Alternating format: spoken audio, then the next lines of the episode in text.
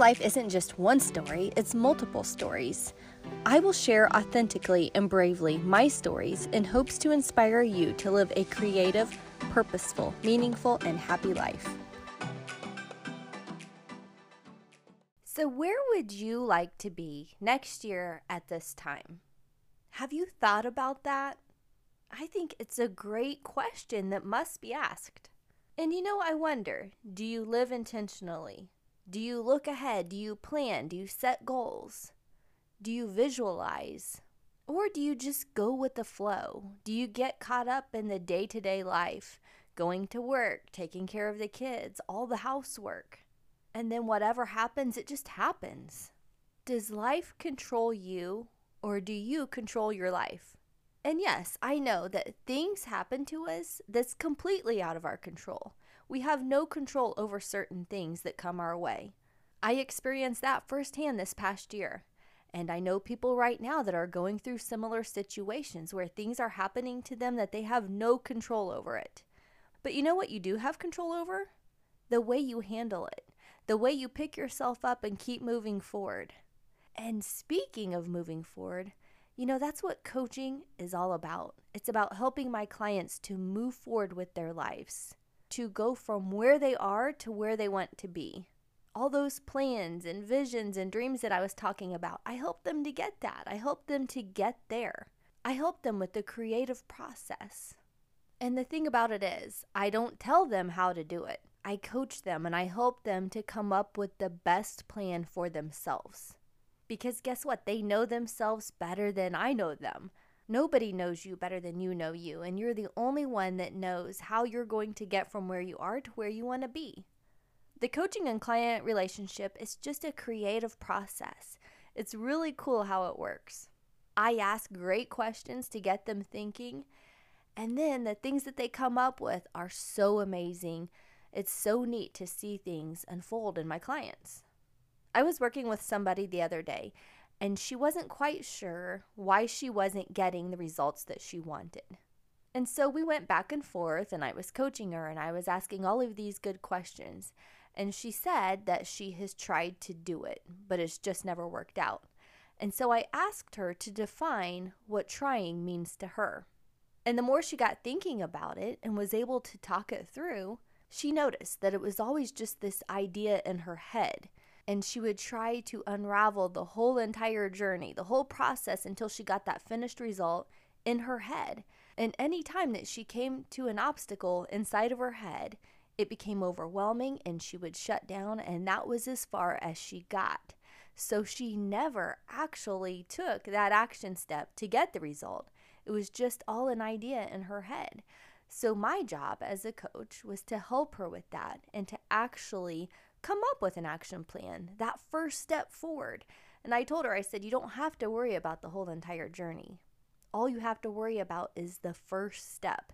The first step is the most important. And then you're going to start building momentum. You're going to start building your confidence. One thing will lead to another. And you handle each obstacle as it comes. That's how you get from where you are to where you want to go. And I know it sounds much, much easier than it really is.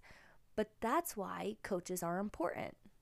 They help with the accountability. So when it gets hard, you keep encouraging them, you keep supporting them, you keep helping them with their confidence. And that's what I noticed a lot in my clients that they don't always have the confidence in themselves. So that's where I come in.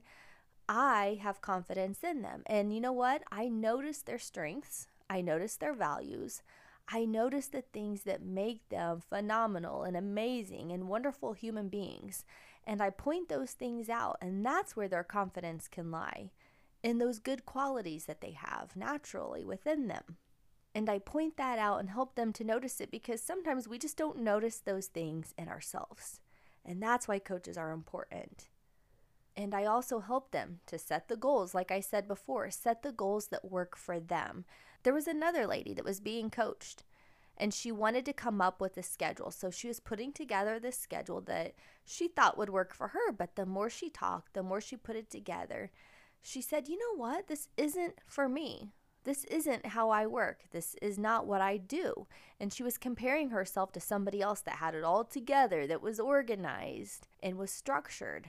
And she said that doesn't feel like her. That wasn't going to work. And so, as the coaching conversation progressed, she was made aware of that. So, the coaching client relationship and the whole process, it's about awareness. And that was huge for her, being aware of what works and what doesn't. And the coach is somebody that can listen. And as the client is able to talk and unravel all of these thoughts and ideas in their head, great ideas are discovered. All of these gems, these light bulb moments. And that is what I love about coaching. You know, many of us set goals and we keep them to ourselves. And oftentimes I wonder if that's because we really deep down have no intention of completing them. We think that's what we want, and maybe we do want it, but we also don't believe in ourselves or have faith, or it seems hard and overwhelming. And so we set this goal. It sounds good, but we don't want to tell anybody else just in case we decide to give up. And oftentimes we do. We quietly just give up and it goes away, it dies off, and we never reach our goal. We fall short. And then we beat ourselves up, right? Well, coaching is different. That's why life coaches are important because you get to share your goal with somebody. You get to come up with it on your own and how you're going to achieve it. And then you don't have to do it alone. You have a coach to help you for the support, for the accountability, and to make those adjustments, but you never give up. You keep going. And that's what I think. You shouldn't have to go through things alone in life. Why should you have to when you don't have to? And if you don't have a life coach, that's fine. Find a family member, find a friend. I'm sure there's a lot of wonderful people out there that would be willing to support you. Something that I'm offering during the holiday season is a gift card. And it comes in several different amounts, but it's a great idea for somebody that's wanting coaching because there's many of us that are setting goals at the first of the year and we want to achieve those goals. We have the intentions. We want to go into the new year with all of these goals and we want to meet those goals. So, showing your support for somebody and saying, Hey, I believe in you. I have these gift cards that you can purchase for them so that they can get connected with me and get coached. And if you don't want to buy it for a friend and you would like to use it, tell your husband, tell your boyfriend, tell your mom, tell a family member or a friend, hey, I would really like to have a life coach to help me with these new goals at the beginning of the year. And then send them the link. I'm going to put the link in my show notes so it's easily available. And you're going to see how transformational life coaching is. And while I'm at it, something else that I came up with is my blank page journal challenge. I have that every month. And what I do you sign up for it, you're on my email list, and at the beginning of each month, you get a whole new set of journal entry prompts. And I usually have one topic for the month. And so this month, it's all about reflecting over this past year, 2021. And so the idea is for you to have a good positive attitude and to find all of those lessons from the past year, all the blessings, all the good things.